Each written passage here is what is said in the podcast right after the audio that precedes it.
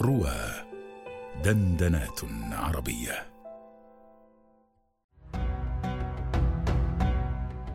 آيات وأبيات مع الأستاذ أبي قيس محمد رشيد على رواه.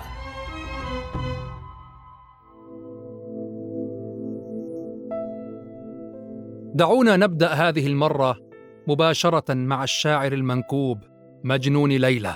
وبعد ذلك نقف بكم على النكته البيانية في هذا ونستشرفها في كتاب الله تعالى. قال المجنون في بيتين عجيبين إذا الحجاج لم يقفوا بليلى فلست أرى لحجهم تماما. تمام الحج أن تقف المطايا على ليلى وتقريها السلامه إذا الحجاج لم يقفوا بليلى فلست أرى لحجهم تماما.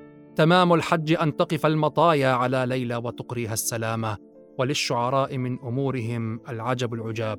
لما قال فلست أرى لحجهم تماما كأن العقول وقفت هنا وقالت اذا كيف يكون تمام الحج؟ إذا لم نقف بليلى لا يكون حجنا تاما فكيف يكون التمام؟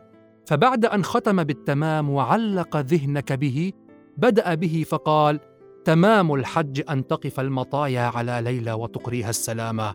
هذا يسمى في عرف البيان والبلاغة تشابه أطراف الكلام وهو أن يربط المتكلم بين الكلامين. من خلال لفظة في آخر الكلام الأول يكررها ويعيدها ويربط بين النصين بأول لفظة في الكلام الثاني وهذا فيه إثارة ويستعمل حين تحار النفس حول المعنى الأول. فيدور الكلام حوله. هل وقع هذا في كتاب الله؟ اسمع. يقول الله تعالى الله نور السماوات والأرض. فختم كلامه في هذه الآية بالخبر نور السماوات والأرض. فأنت كأنك سألت كيف يكون هذا النور؟ كيف يكون مثل نور الله تعالى؟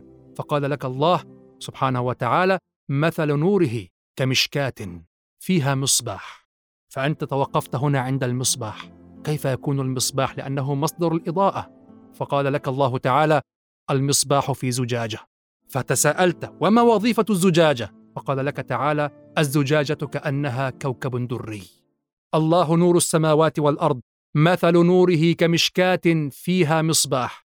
المصباح في زجاجة الزجاجة كأنها كوكب دري. فهذا مما يقال فيه تشابه أطراف الكلام. رأيناه في الشعر؟